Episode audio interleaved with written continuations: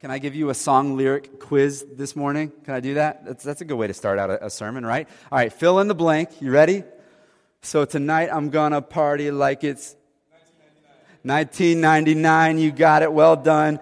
Prince. I didn't think the college students would get that, but uh, they got it because uh, that was written in 1982, the year of my birth. And so there you go. Um, 1999. Here's my challenge for you this morning. Here's where we're going this morning. The challenge for you is to party like it's AD 29. That's what we're looking at this morning. We're going to learn how to party like it's AD 29. We look at this occasion where Jesus goes to a house party, and it's a good party. And so turn with me in your Bible to Luke chapter 5. If you don't have a Bible, we're going to put the scripture on the screen in just a little bit. Uh, also, want to let you know we have an app. Uh, if you go to your app store, your marketplace, whatever it is that you do, uh, and you just type in uh, Charles River Church, you'll find us and uh, you can download that app. And on the app is also a Bible there for you as well, with all kinds of other good content that we think will be really, really helpful. So, Luke chapter 5, 27 through uh, 32. All summer long, we've been in this series uh, that we've been calling With Jesus. And we've been looking at these really powerful exchanges that people have with Jesus. And when they're with Jesus, their lives are, radically transformed. And what we've been doing is trying to get some takeaways from that what, what they experienced with Jesus and then how we can kind of follow suit and also have similar personal experiences with Jesus. And so next week,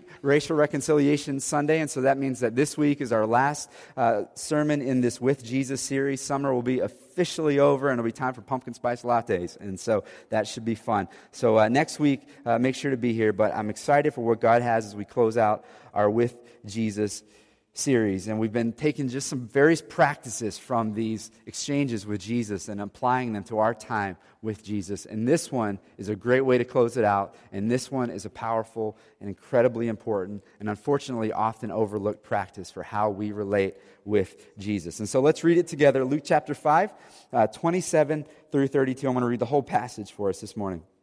It says, After this, he went out, that's Jesus, and saw a tax collector named Levi sitting at the tax booth.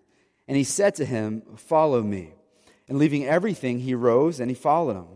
And Levi made him a great feast in his house, and there was a large company of tax collectors and others reclining at table with him. And the Pharisees and their scribes grumbled at his disciples, saying, Why do you eat and drink with tax collectors and sinners? And Jesus answered them, Those who are well have no need of a physician, but those who are sick. I have not come to call the righteous, but sinners to repentance.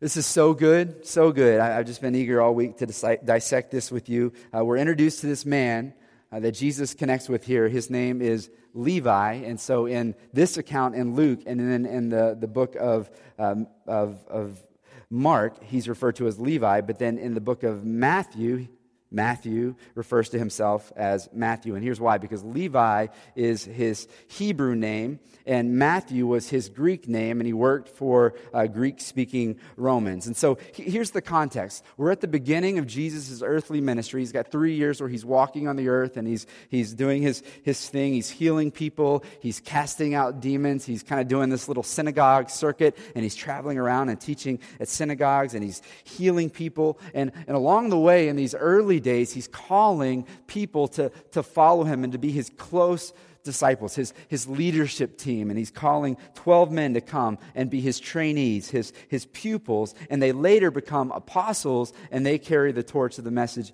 of Jesus. And, and so far, we, we've seen the people that Jesus has appointed. He's not got them all, he doesn't have all 12 yet, but the people that he has appointed are very similar kind of guys. You have Simon Peter and his brother Andrew. So they're the same family, and they're both young fishermen uh, from Capernaum. Uh, they fish right along the, the Sea of Galilee. He's also called two other guys, James and John, also young fishermen, also along uh, Capernaum and the Sea of Galilee. And so these four are, are in similar scenarios. They're brothers, they're, they're fishermen, likely business partners, and he's, he's pulling together this team, first four of 12, and there's, you can imagine, just real strong camaraderie and, and, and, they're excited to, to, to, hey, Jesus called us. This is a big deal. That's for another sermon, the privilege that these guys got to be uh, disciples and followers of Jesus. I was thinking back to when I was in high school and thinking back to, to baseball tryouts. And, and here's how it looked. You had, had a few weeks of baseball tryouts, and then uh, it was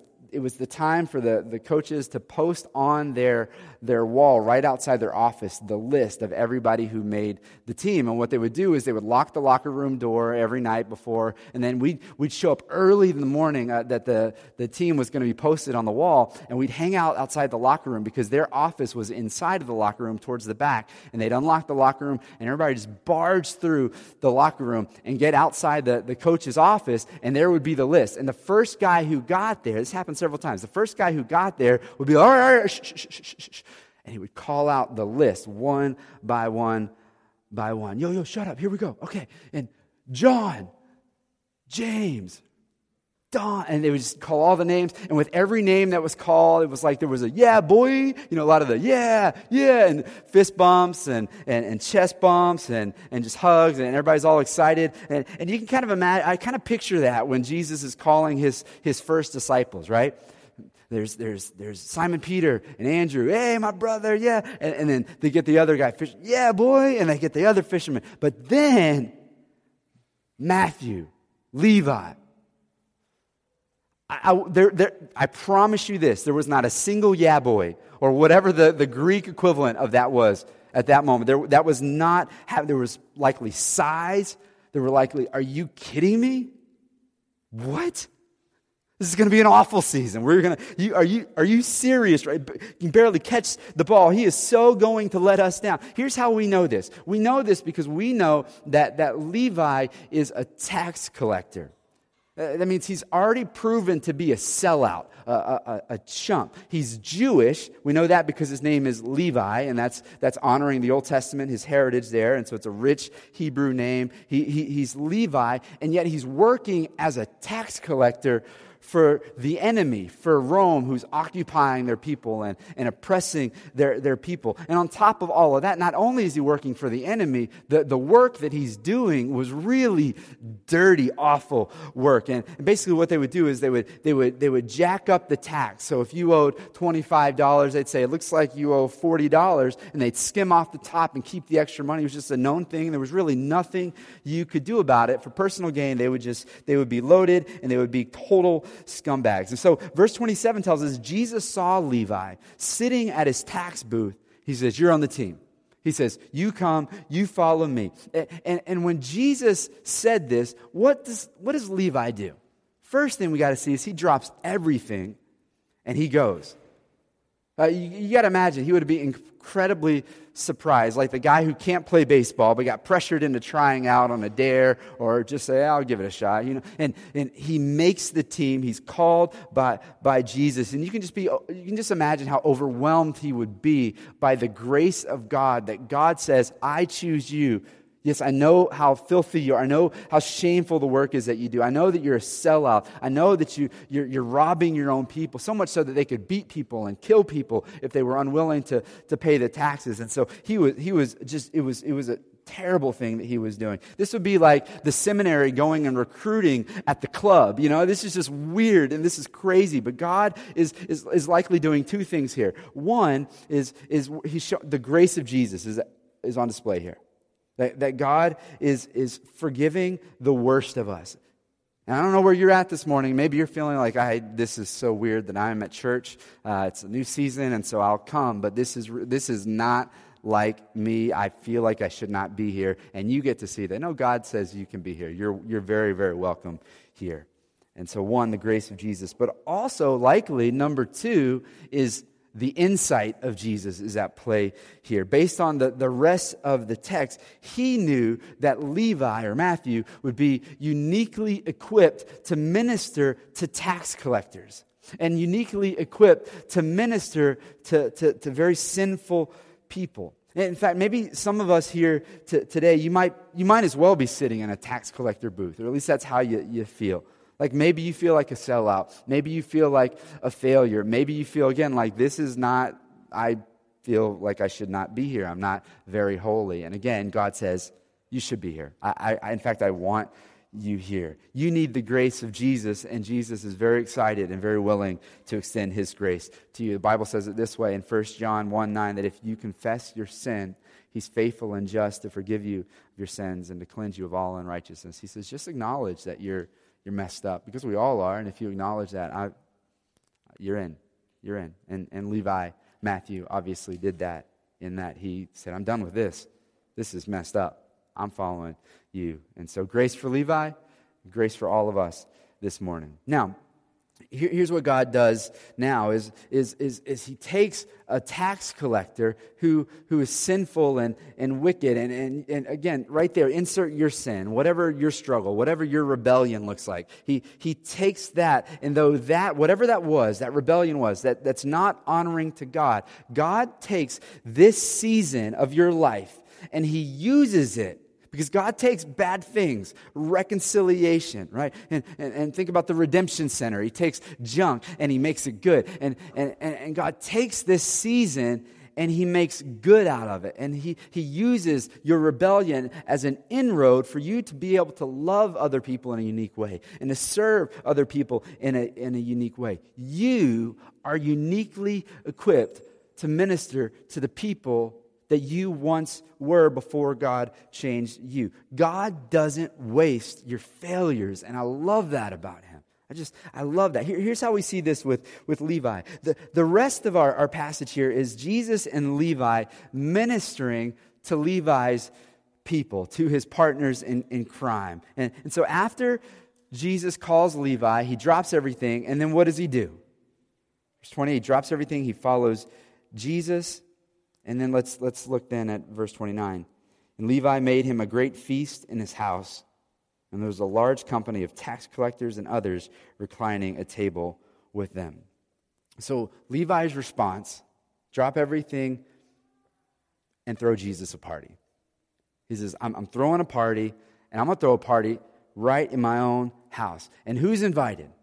Says the tax collectors, his partners in crime, they're all invited, and others. Now, in, in, in Levi or Matthew's own account, the gospel according to Matthew, see, this is the gospel according to Luke. We have four different accounts of the life of Jesus, so we get it from like different angles and kind of think of it like, like news. You know, I think about uh, ABC, NBC, and, and, and CBS or Matthew, Mark, and, and, and Luke, and then there's there's Fox News that kind of does its own thing, and that's John, right? And that's kind of how Matthew, Mark, Luke, and that's kind of how it goes here. And, uh, and so in Matthew's account, CBS's account, the, the way it looks is, is, is, is he doesn't just say tax collectors and others, he says tax collectors and sinners were at his house. Now, that word sinners is really important when you hear it in the New Testament because that's how you would, you would identify somebody whose job was explicitly sinful. So you're a carpenter, you're a carpenter. You're not a sinner. But you're a prostitute, you're marked as a sinner in that society. And that's kind of how, so he, he likely had prostitutes there. He had tax collectors there. He had other people who maybe dealt with unclean animals according to,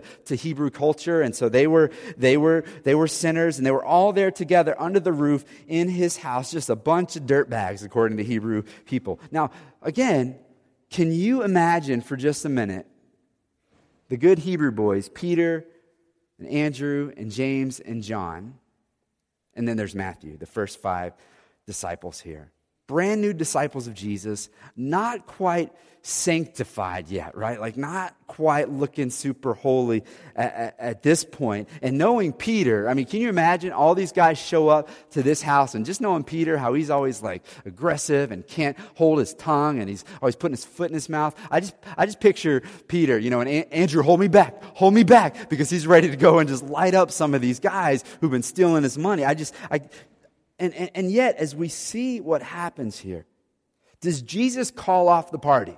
Hey, Jesus, uh, thanks for calling me. Uh, I, I want to throw a party for you. Sounds good. Who's coming? Tax collectors and sinners?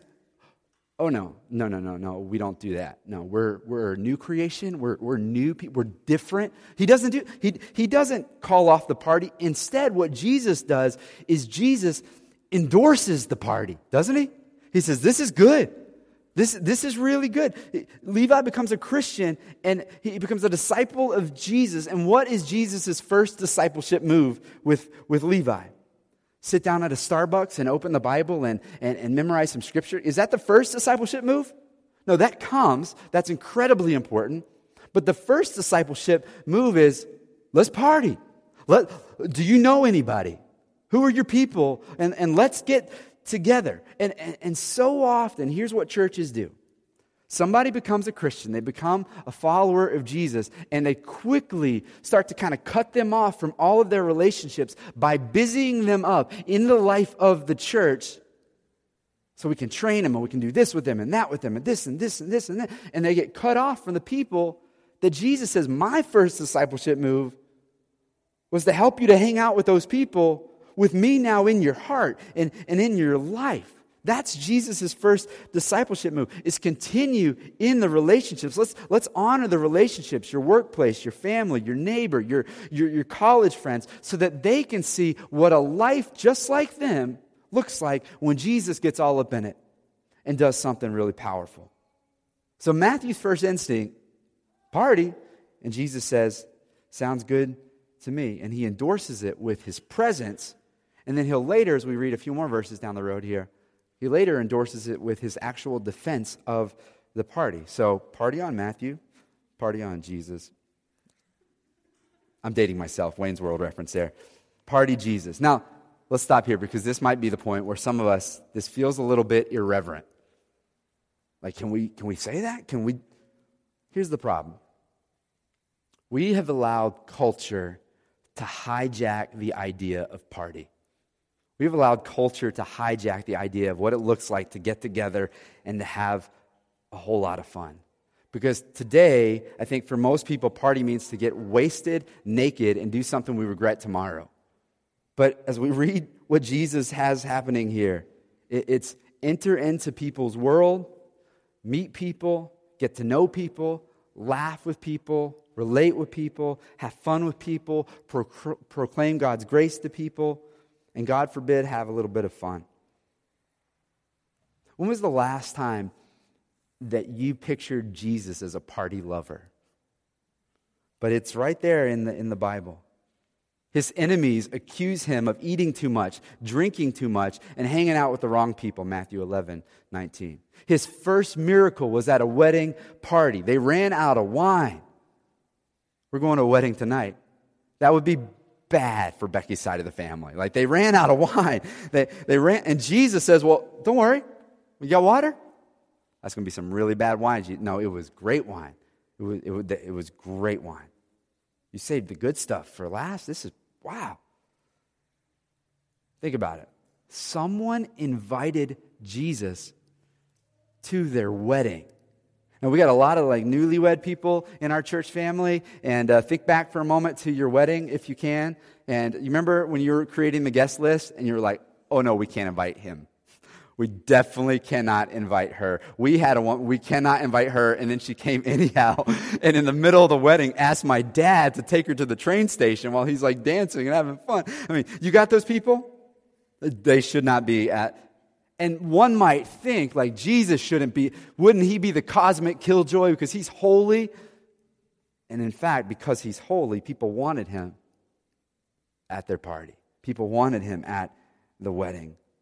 People wanted to spend time with him. They were constantly inviting him into his house. We see that on numerous occasions in the scriptures. Jesus became a party goer. God was a man and He created joy and He created laughter, and He wants that for us. Max Lucado says it this way. Let's put this on the screen for you. I, I, this is just such a good quote. Uh, rather than uh, me just telling you, I want to read it for you. It says, he, he says, I think it's significant that common folk in a little town enjoyed being with Jesus. I think it's noteworthy that the Almighty didn't act high and mighty. The Holy One wasn't holier than thou. You don't get the impression that his neighbors grew sick of his haughtiness and asked, Well, who do, who do you think made you God? His faith made him likable, not detestable. I love this because he wasn't too good to hang out with the riffraff, and people were drawn into his warm presence. He was, he was, he was likable. And, and let me be clear here, because I do need to make some clarifying points here. That he was likable and yet, as he shared his message, the message of the gospel, the message of repentance that we'll see, the very last word of our section here that we, we sing about this morning, as he begins to declare the need for repentance, not everybody likes him anymore. But you know what? That doesn't stop him, that doesn't crush him. The goal is not to be liked, the goal is to love like Jesus. Because if the goal is to, to be liked, then you're going to be incredibly disappointed. Jesus was enjoyable, he was approachable, he was hangoutable, if that's even a word, but people wanted to be with him. And yet he did continue to share his message, and for some it was an offense, and for others it was the most beautiful, powerful, sweet, amazing thing that they've ever heard in their entire lives. And many of you, you're here because that's what happened in your own heart. But Jesus was allowed to have fun with people. Am I allowed to say that? Jesus had a lot of fun with people. I picture people hanging out with Jesus around the campfire, those disciples just that's that's the, the thing that I long for is that when Jesus died and, and, and, and resurrected and was hanging out on the beach, having a campfire, feeding his, his boys some fish. For me, that's that's I just want to hang out. That's that's the moment in the Bible that I want that moment right there. Just being with Jesus. People wanted that. Let me give you another fill in the blank quiz if I can, just like we started. Luke chapter 19, verse 10.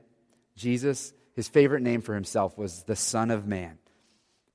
He gets that out of the book of Daniel. And so he says, The Son of Man came to seek, anybody? And to save the lost. Here's another one, might surprise you Matthew 11, 19. The Son of Man came eating and drinking. Now, your parents didn't make you memorize that one when you were a little child, right? That, let me read the rest of it. Matthew 11, 19.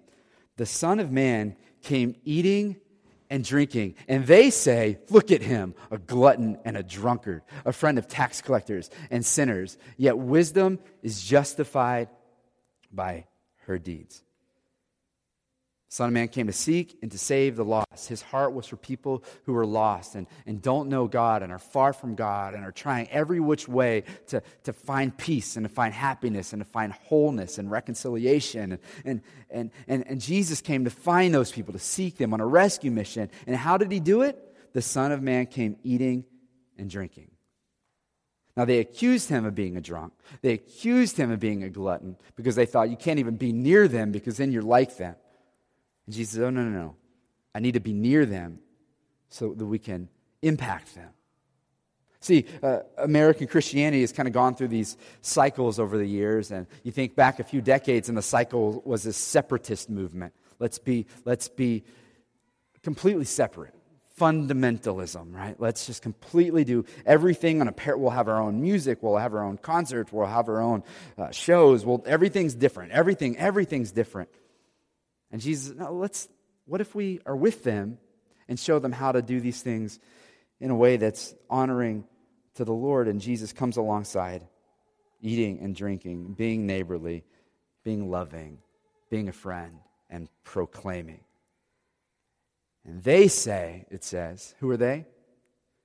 Those are the religious people. And they say, look at him, a glutton and a drunkard friend of tax collectors and of sinners. He shouldn't be hanging out with those people. You got those people in your life? Like, oh man. Shouldn't be hanging out with those people, and Jesus ignores them. Christians, let me ask you this question Who are those people in your life? Who are your non Christian friends? I've had a few moments, uh, two specific seasons in, in my life where I just I froze and, and looked around and said, Oh my word, I have like hardly any non-Christian friends because I'm a pastor and I'm caught up in this. It's very wrong, and I had to repent. And I've joined a running club, and I've, I've, I've made sure I'm getting real involved in my kids' sports teams and their parents. And, and, and who are your non Christian friends? You better have them. Because if you don't, I think you're not quite living the way Jesus intended us to be living. We completely and wholeheartedly want to push community, Christian community, and grow in a relationship with other people, but you better look around that community and say, there are some people who don't know Jesus as well in that community. You look at the book of Acts and the very first summary of the, the first church there, this infant church in the city of Jerusalem. And day by day, God was adding to their number those who were being saved. In other words, there were always people who didn't know Jesus who were like, This is amazing, and I want Jesus, and I want to trust him. And day by day, it continued to grow. We have to look around and say, Do we have those people in our lives? If not, something is off. And they're not just those people who are in our lives for no reason, but they need to be in our lives with a, a real awareness in our minds and in our interactions with them that my heart is to love them and befriend them and to ultimately share them the, the, the one who is everything to me, Jesus. If you have a, a, a friend who it, it takes a year or two years or a long time, and then finally you come out of the closet that you're a Christian, what's more weird? You being open that you're a Christian from the early days and they think you're kind of weird because you're a follower of Jesus, or that you've been an undercover Christian for a year and they're suddenly like, What? You've been hiding this for me the whole time? You know what I mean? We, we try to go, go real slow with it. And we come out of the closet, bam! Oh my word. You're one of those people? But if from the beginning you were one of those people and they saw that you were one of those people but different, then it, you, you with me? You cool? Okay. All right. Just ranting here for just a minute. There's that popular hashtag right now that is uh, hashtag my people. Anybody, you know I'm talking about on social media, uh, Twitter, Instagram, whatever, hashtag my people. And so uh, you're Boston born and raised, hashtag my people, wear New England Patriots hoodies and always, I mean, always have a Dunkin' Donuts coffee in their hand, right? I call that the Boston uniform right there. Pat's shirt, Dunkin' Donuts coffee in your. You work at Longwood Medical, right? We got lots of you people here. Uh, my people are, we wear scrubs and we look like we haven't slept in 48 hours. Am I right?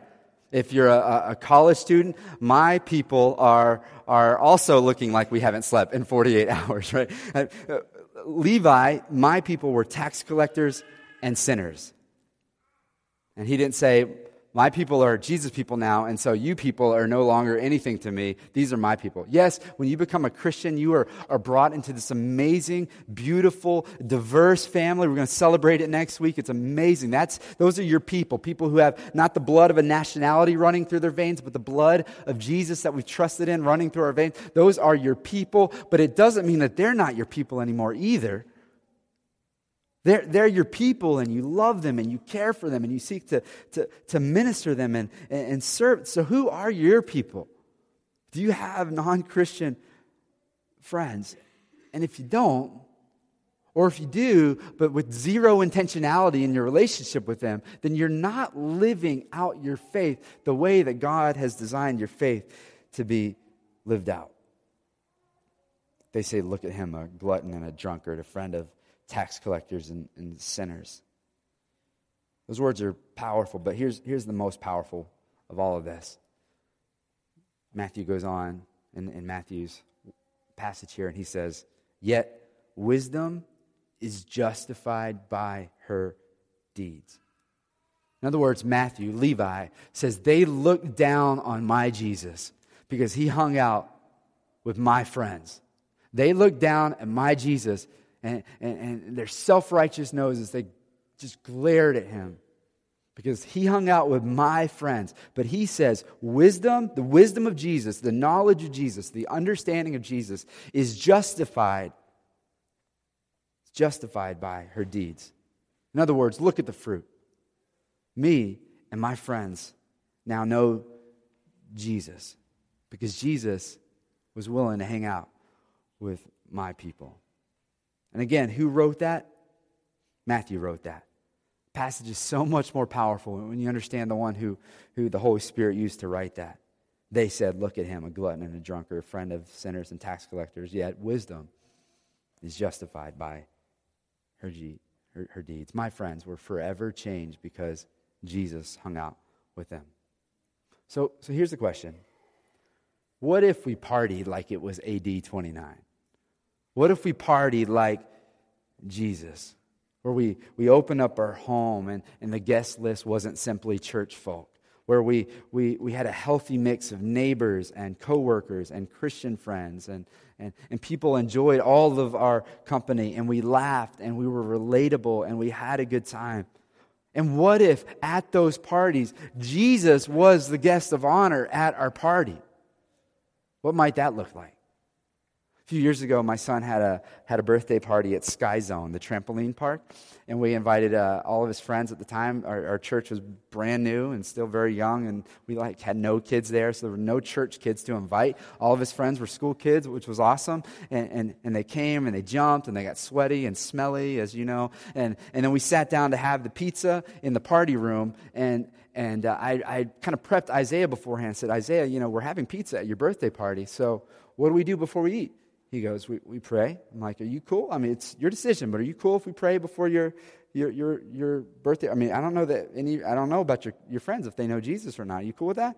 He goes, Yeah, yeah, that's totally cool. Yeah, Dad. And uh, he wasn't nervous at all. And so we, we, we have the, the sit down time, the pizza, and, and I said, Hey guys, uh, uh, in our family, uh, in Isaiah's family, we pray before we eat. Now, I don't know what you, what you do at your house.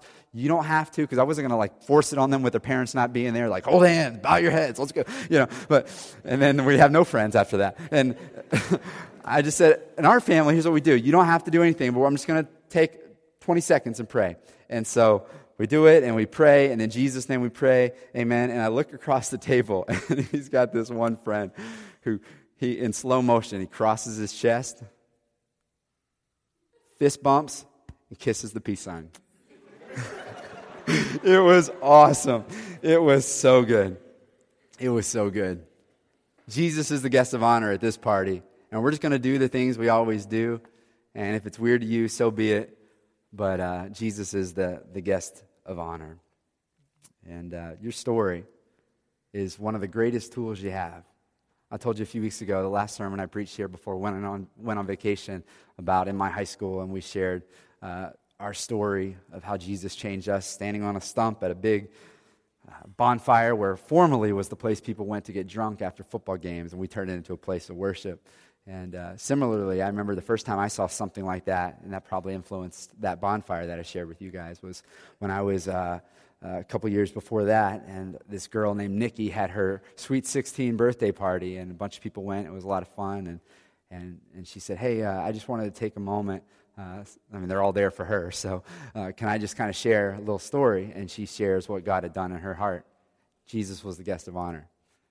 I've seen that played out in my life a number of times, and I mean, I just deeply believe that that if we would be these kinds of people, and our home was a love hub our, our dorm was a love hub. Our common area was a love hub. Wherever it is that we hang out, and we that was the hub of the, the message and the love and the grace of Jesus flowing through us, it would change everything.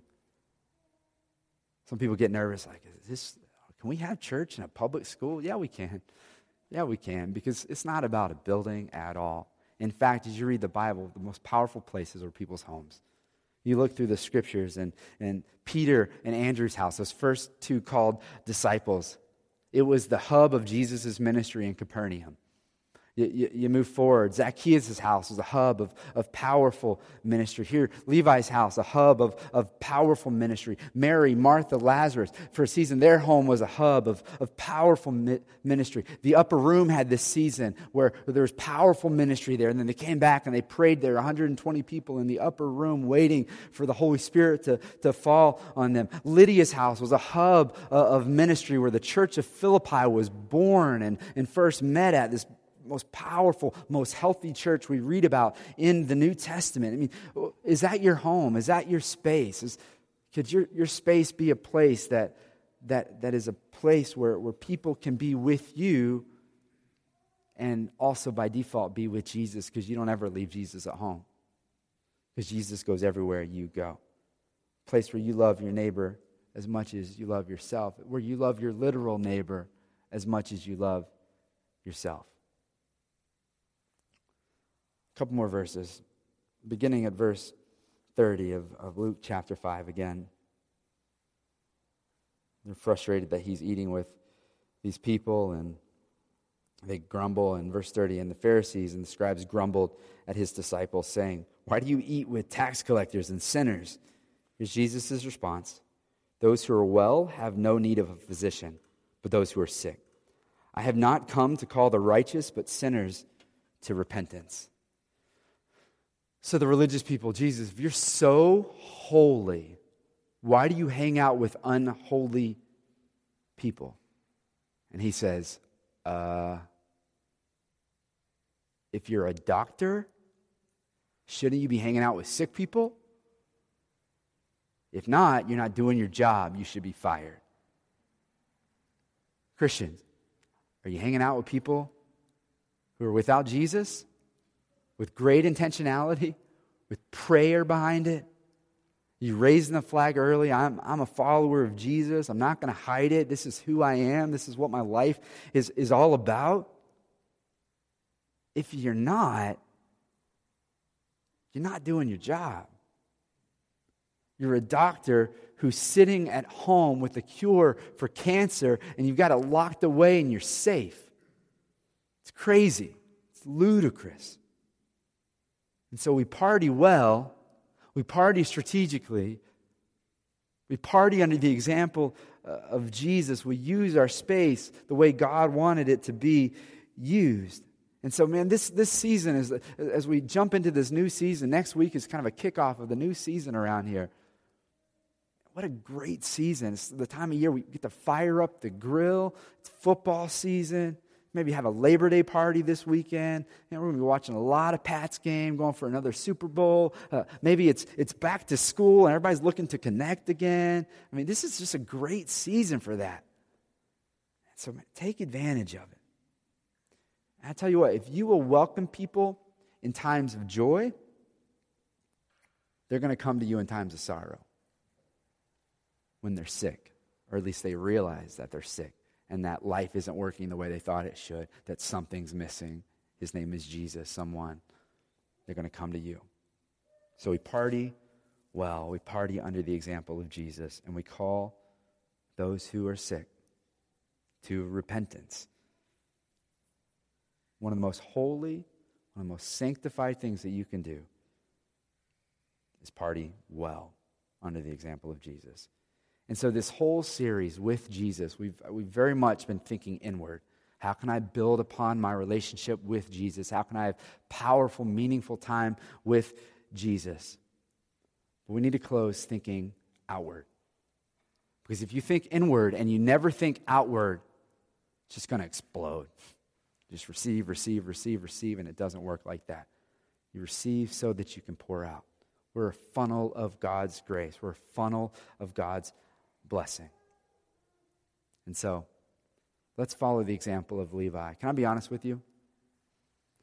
I told you a few weeks ago with my friend Nick back in high school, new Christian really challenged this old Christian because I had been following Jesus for a little while.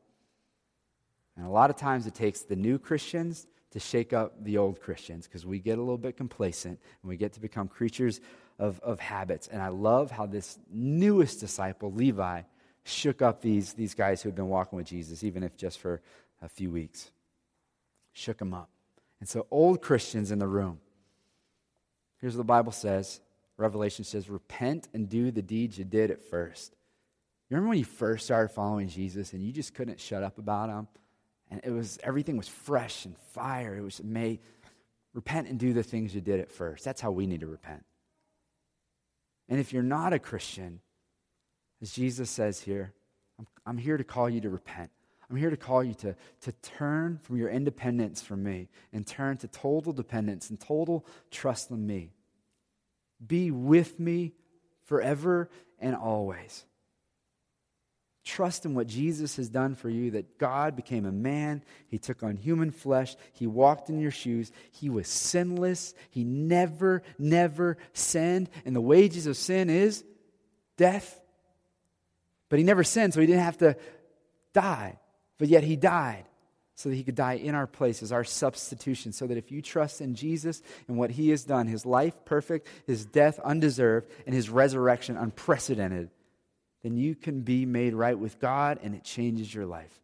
I invite all of us to that. If we've never given our life to Jesus, would you today turn and trust in Jesus? Be like Matthew, who's sitting here living in, in sin and in rebellion to God, and then Jesus looks at you and says, Follow me. Maybe you're feeling the piercing eyes of grace and love like you've never felt before. That's God looking at you right now, the Holy Spirit stirring in your heart and saying, Follow me. Follow me. Would you guys close your eyes for just a moment? I just want to give you the chance in this moment to, to respond to the scriptures, however it is that you need to respond. Christians, first of all, how are we doing? Maybe you need to repent and say to God, God, I, I recognize that I have just been so self absorbed. This life has been about me. My relationships have been about serving me and not about serving them with the love of Jesus. God, I, maybe you just need to pray and confess that to God and repent and turn to Him.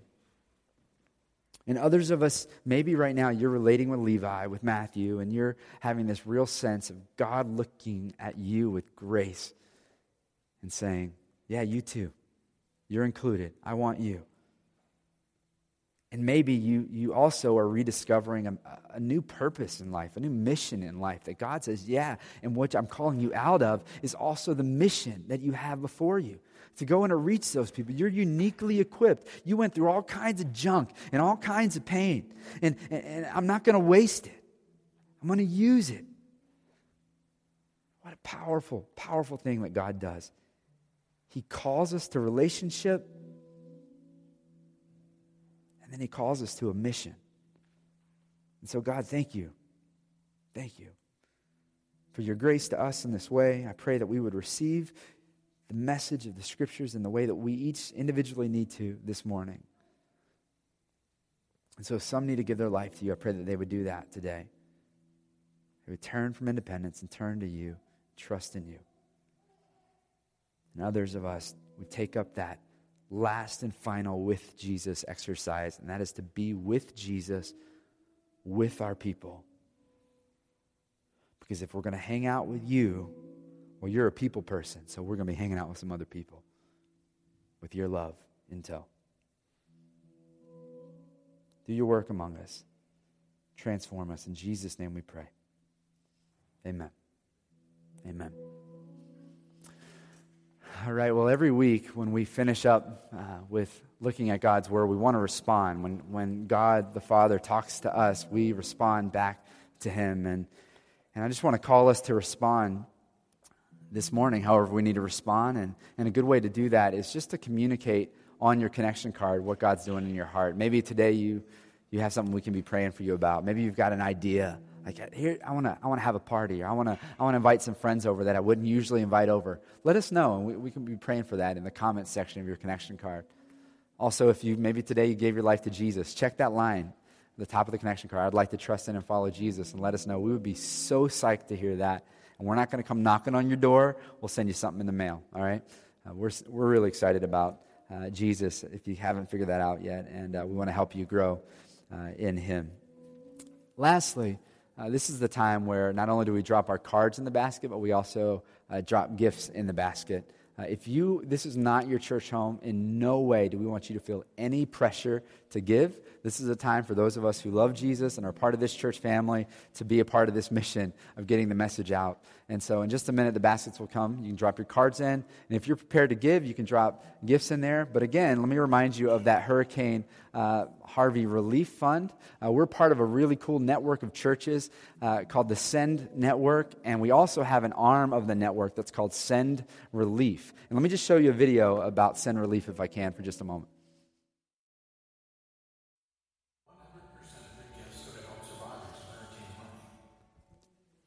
Cool. So 100% of what you give goes directly to help survivors, not all the administrative costs. It goes directly to the survivors. And so uh, we would love to uh, invite you to that. If you put those in the uh, envelopes this week or hold in that envelope and do it next week if you weren't prepared to do that. Uh, also, you can go on the church app or on the website and you can give just the normal drop down where it says uh, give to the building fund or give to offering at the church. You can click, there's a new drop down that says Hurricane Harvey Relief, and you can help uh, our friends in Texas. And so uh, make note of that, and uh, you can do that at any time online, not just in this moment. And so just want to let you uh, make note of that. But uh, I'm going to invite the guys to come up and pass the baskets, and you guys remain seated. I'm going to come up and lead us in communion shortly after that.